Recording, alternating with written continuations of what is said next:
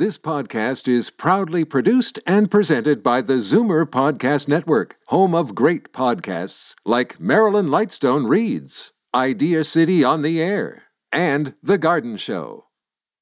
You're listening to an exclusive podcast of Fight Back on Zoomer Radio, heard weekdays from noon to one. You're listening to an exclusive podcast of Fight Back on Zoomer Radio, heard weekdays from noon to one. Fight Back with Libby Znaimer on Zoomer Radio. Welcome back.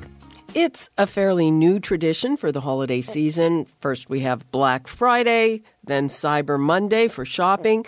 The day that follows, today, has been dubbed Giving Tuesday, so that we can be charitable after indulging ourselves and our loved ones.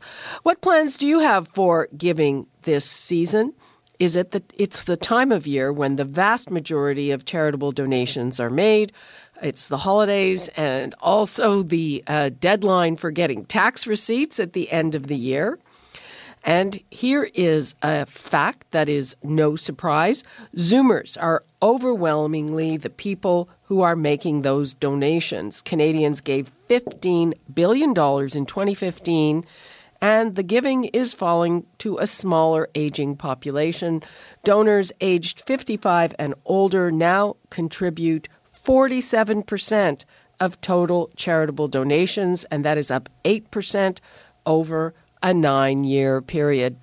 So we want to hear from you. Is this the time of year when you make your charitable donations? How do you plan them, or do you plan them? Is it just a matter of uh, who asks, or do you have favorite charities? Do you allocate a certain amount to each of them?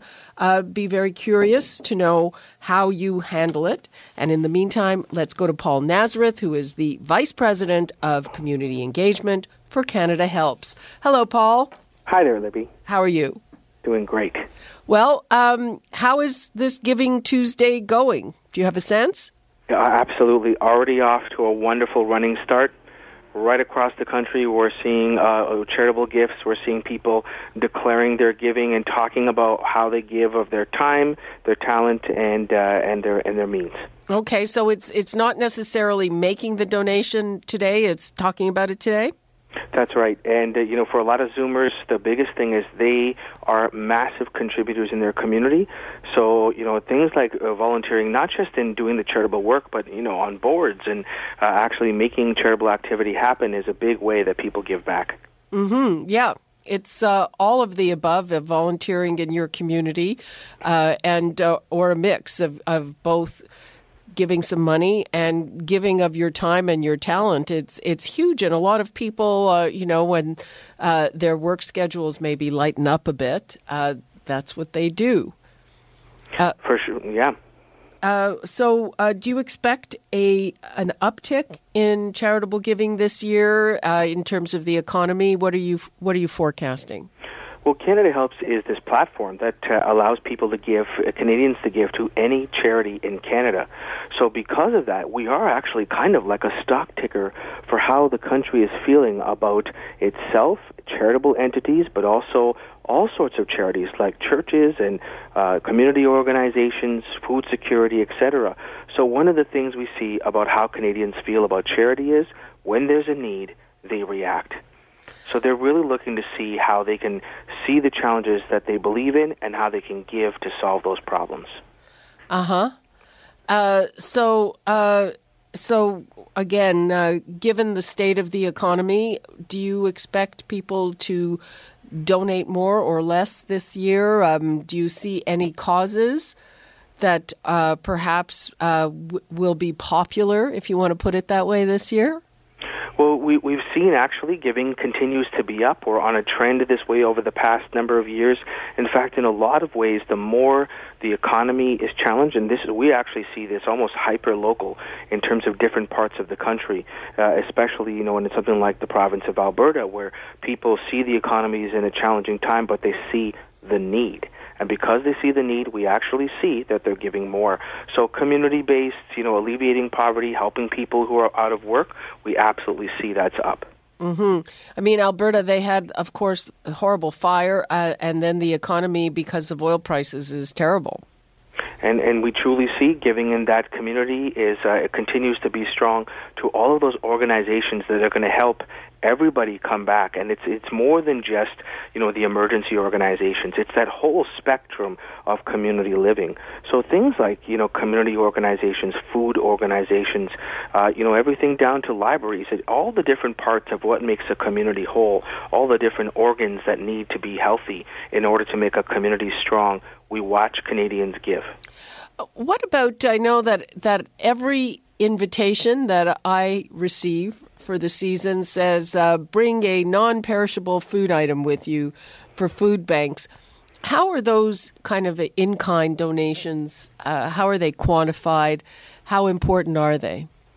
Well, this is one of the areas where food banks have led the way for many years. Food Banks Canada and all the different food banks across the country, very active at this time of year, but it's also that whole ability too of, of what is the impact that people want to have.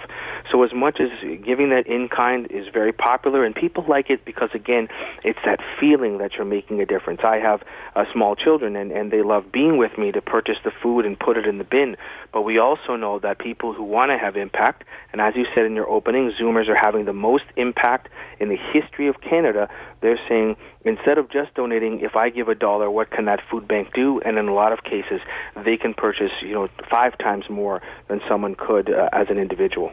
That's uh, that's that's true. They can they can purchase more, uh, and um, do you see an uptick in volunteering as well? We do, and you know this is exciting. I'm actually I've been a member of uh, of CARP and a Zoomer Reader for many years. Great, glad to hear were, that. and we were seeing, we know this is the healthiest generation of Canadians ever. So they're top of their game uh, in every way, intellectually, in terms of their career. So they're giving back more than ever in new ways. It used to be that the world wanted just their hands to run things, to do things. Whereas today, they've also got the added measure of their experience and their expertise. So more than ever, we're seeing Zoomers join boards, help charities with not just their work, but strategy. It's actually the most dynamic time that Zoomers have ever had in the connection with the charitable sector. I think there are some services also, you know, it's in a lot of ways like finding a job. You have to have the right fit. Uh, so I think there are some services that can actually help match you to find the right volunteer opportunity. Indeed, we have uh, we, uh, quite a number across the country. Uh, programs like Altruvest Board Match uh, here uh, in the Greater Toronto area. We've got organizations like Maytree, but right across the country there are provincial teams that help Zoomers make that fit connection between their their skills, their expertise, their history, and the things that they want to do as well. It's a it's a pretty exciting time. People are saying I've I've had a great career in this area, but actually, in fact, I was just talking to my own uh, father, who was an engineer in aerospace, who, says, you know, I know what what we needed, and now's the time I've got a chance in my retirement to go out and build that opportunity for another generation. Lecture in universities and places to say, here's what is needed on the ground, uh, and they didn't get to do that while they were working. So it's an exciting time for them to build what they know the future needs. Okay, uh, back to uh, donations of money. So the deadline, of course, is the end of the year. Uh, do you have quickly before we go recommendations? I mean, should people plan it out if they have a certain amount of money that they budget? Do you do you pick like your first charity that gets you know fifty percent, the next one gets twenty five and twenty five? What do you recommend to people? Well, it's a bit of both, right? It's always a balance between the heart and the head. So people want to be able to, to react with the heart because, you know, they have grandchildren asking and community uh, members asking. So a lot of them give in that way reactively. But truly, things are always better when we plan and we think with strategy. Uh, it's, it, just the other day, I was actually sharing an article uh, uh from the Zoomer community about Florence Henderson. She had a great quote that said, I played the mother I always wished I had. As the mother, I think a lot of people wish they had. And one of the great things that Zoomers do at this stage in their life is create the world that they wish existed, the world they want to see. Because they have the practical wisdom of experience. They say, I know what my community needs. I understand that from a perspective from health education, religious, religion, etc. And so they say, I'm going to create a vision and I'm going to give to that vision.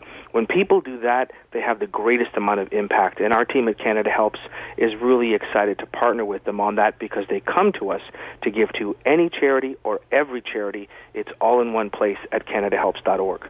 Okay. On that note, Paul Nazareth, thanks so much for joining us. Wonderful. Thanks for having us. Okay. You're listening to an exclusive podcast of Fight Back on Zoomer Radio, heard weekdays from noon to one. You're listening to an exclusive podcast of Fight Back on Zoomer Radio, heard weekdays from noon to one.